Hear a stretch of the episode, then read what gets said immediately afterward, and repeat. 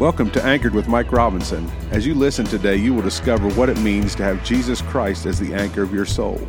Let's discover Him and find purpose today.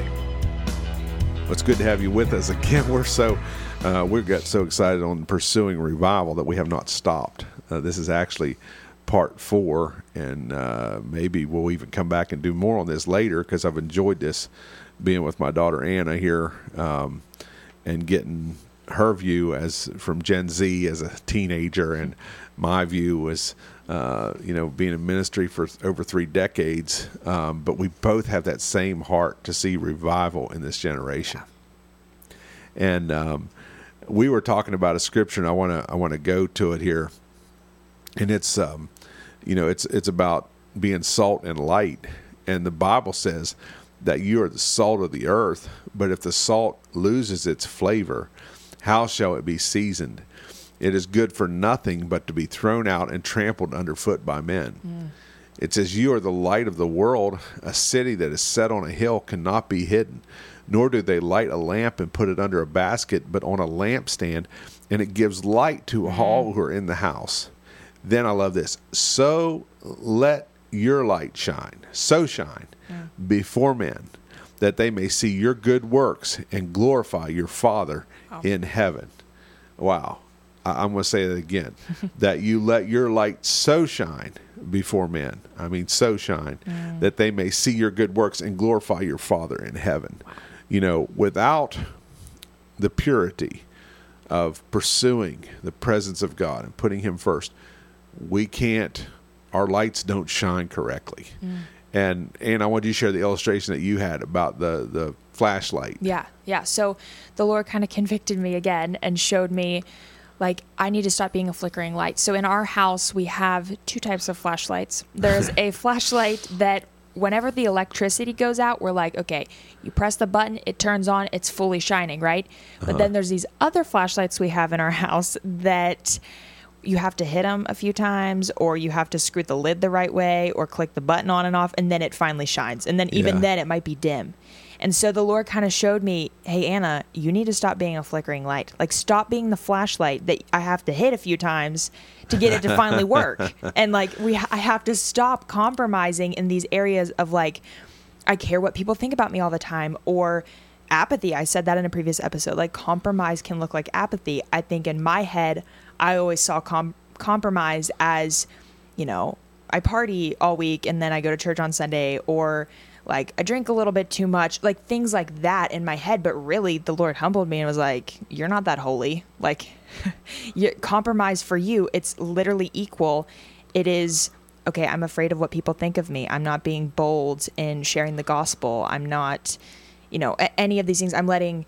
my mind run rampant and letting my thoughts control my life. Uh-huh. Like th- that's compromise too. And so he just really convicted me of that and showed me like I need to be a bright shining light mm-hmm. that you have to press on the button. I'm not living by feelings. I don't have to be I don't have to have my lid screwed the right way for me to work and really shine. I don't have to be put in the right circumstances for my light to really shine.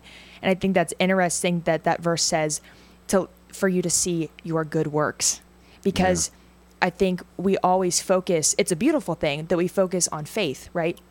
But faith without works is dead. And so if we're not, if we don't have fruit, if we aren't showing, hey, we're not compromising in whatever area that may look like, whatever side of the spectrum you're on, like that is that's beautiful that's shining your light yeah. that really is shining your light is having good works that can be seen because you are shining your light yeah right well you know i just even going from my end as a, a, pastor, you know, having a ministry and a you know a church and a ministry for over 32 years now, you know, I could say, well, if I, you know, if I let God out of the box in the church, if I just pursue Him, mm. uh, just you know, wide open with all that I have, it could cost. You know, people may leave the church. Mm-hmm. People may not like it. And I just I want to say this from experience. People, there are people that, that won't like it, but there will yeah. be people that will love it because they're hungry for something real. They mm-hmm. want the and and you know the Bible says in the last days, and I've I've again and again God cautions me on this that there be people that would that would they would have a form of godliness, but they would deny the power of God. Mm. And it's a lie in America that you the lie the, the truth is uh, maybe sometimes is uh, you know it's easier to build a big church without the presence of God. It's e- mm. it's it's easier to Wow. build a big church on statistics and on marketing and on Yeah. programs. But it's it's a lie that that people won't be drawn to a church that is spirit filled mm-hmm. or, or uh, allows God to have his way or pursues revival or pursues him. That's a lie. Mm. That's a lie the enemy wants every pastor to believe. Mm. And I, I believe that, you know, where where it's a pastor of a small church or a large church, it doesn't matter. You know, Leonard Ravenhill, you said it's not about getting our churches filled with people; it's about having our people filled with God. Mm. And and to me, that's the key. What are we what are we leading people to? If we're just leading people to a church, to a club, to a community, Yeah. but we're not we're not bringing the kingdom of God into the earth. We're not seeing revival. We're not seeing change. Then we haven't really led people to the right thing because it, it does say that people would see our good works, but that they would glorify our Father Right, in heaven. right. So who's getting the glory? Yeah, is it our is. church Yeah. or is it Him? And you know. We talk about flashlights, and your your great grandma, she was 101 when she passed, and she was a godly woman, but she always had a flashlight. It tickles me because even when she had a walker, funny. when she was on her walker as she was older, and uh, everybody in the family that would listen to this would would just verify this fact. She kept that flashlight because she grew up in the day when electric was was not common. It was, I mean, you take she was 101. She went from uh, oil lamps um, to electricity to seeing electricity modernized to seeing you know microwave ovens and cell phones. And i remember before she passed that she facetimed on a phone and couldn't understand where the people were in that phone or not and it's a funny thing. But when i'm telling you what that woman when the electric went out if you were in a house with her her flashlight came on.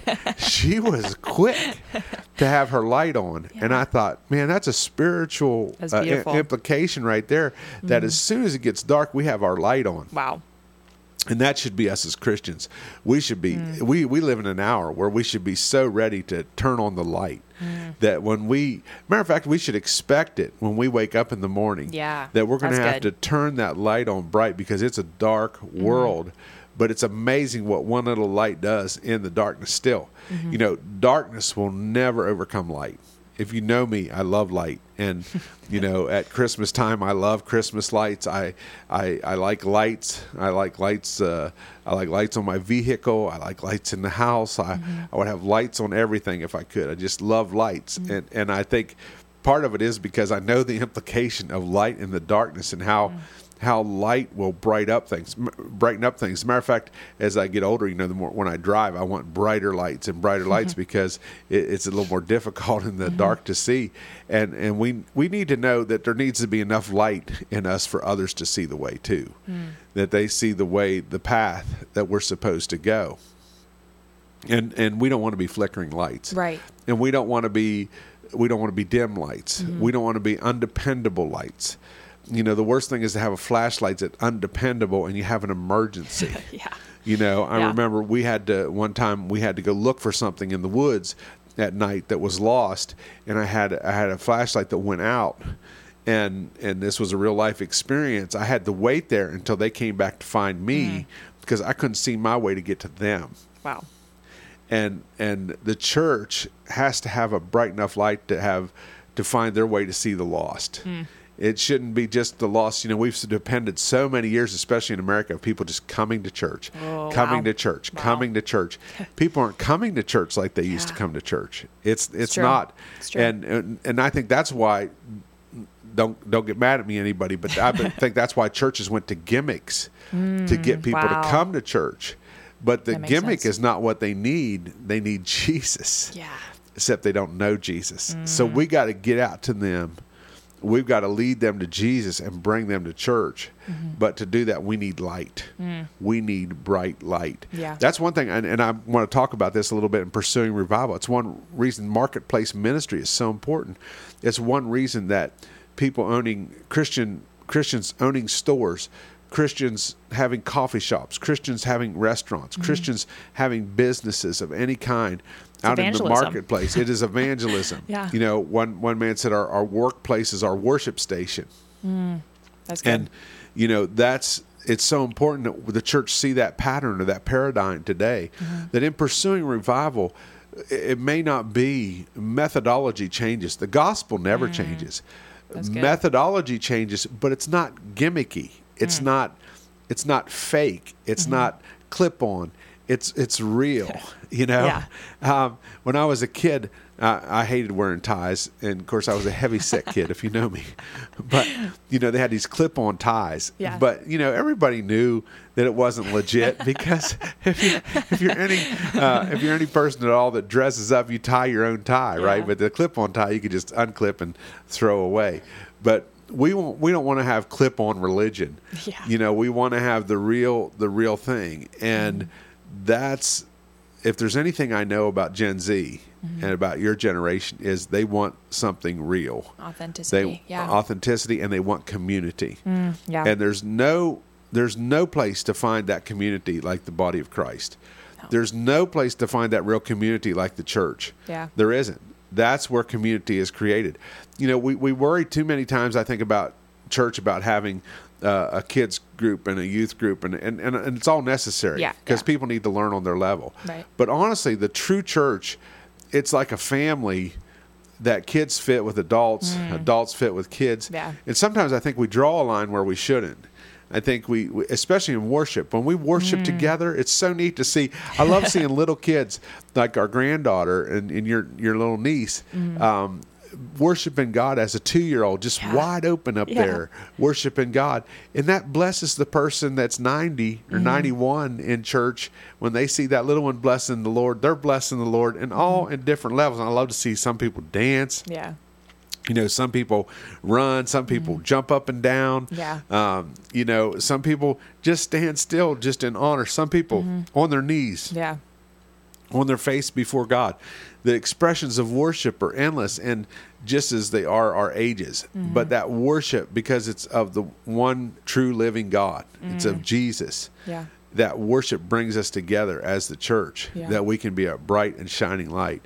But we, we have to have revival.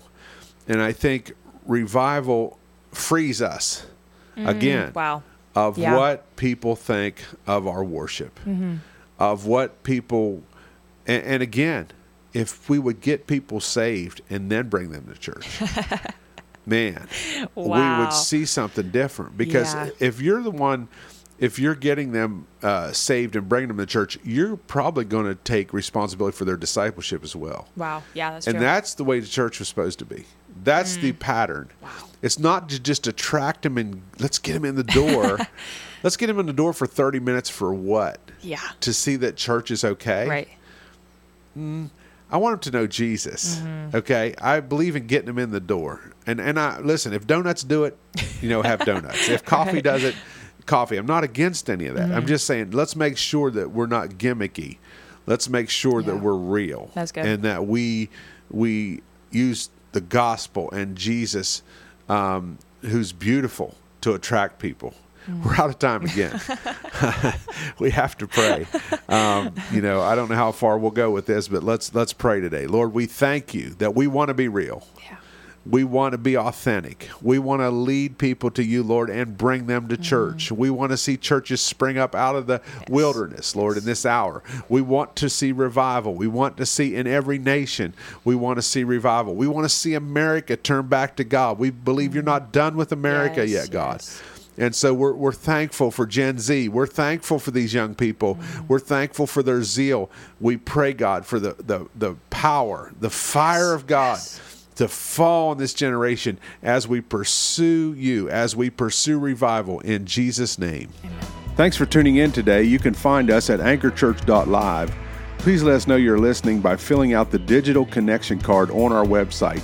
Again, that's anchorchurch.live. Remember, stand firm, stay anchored to Jesus, and you will weather any storm.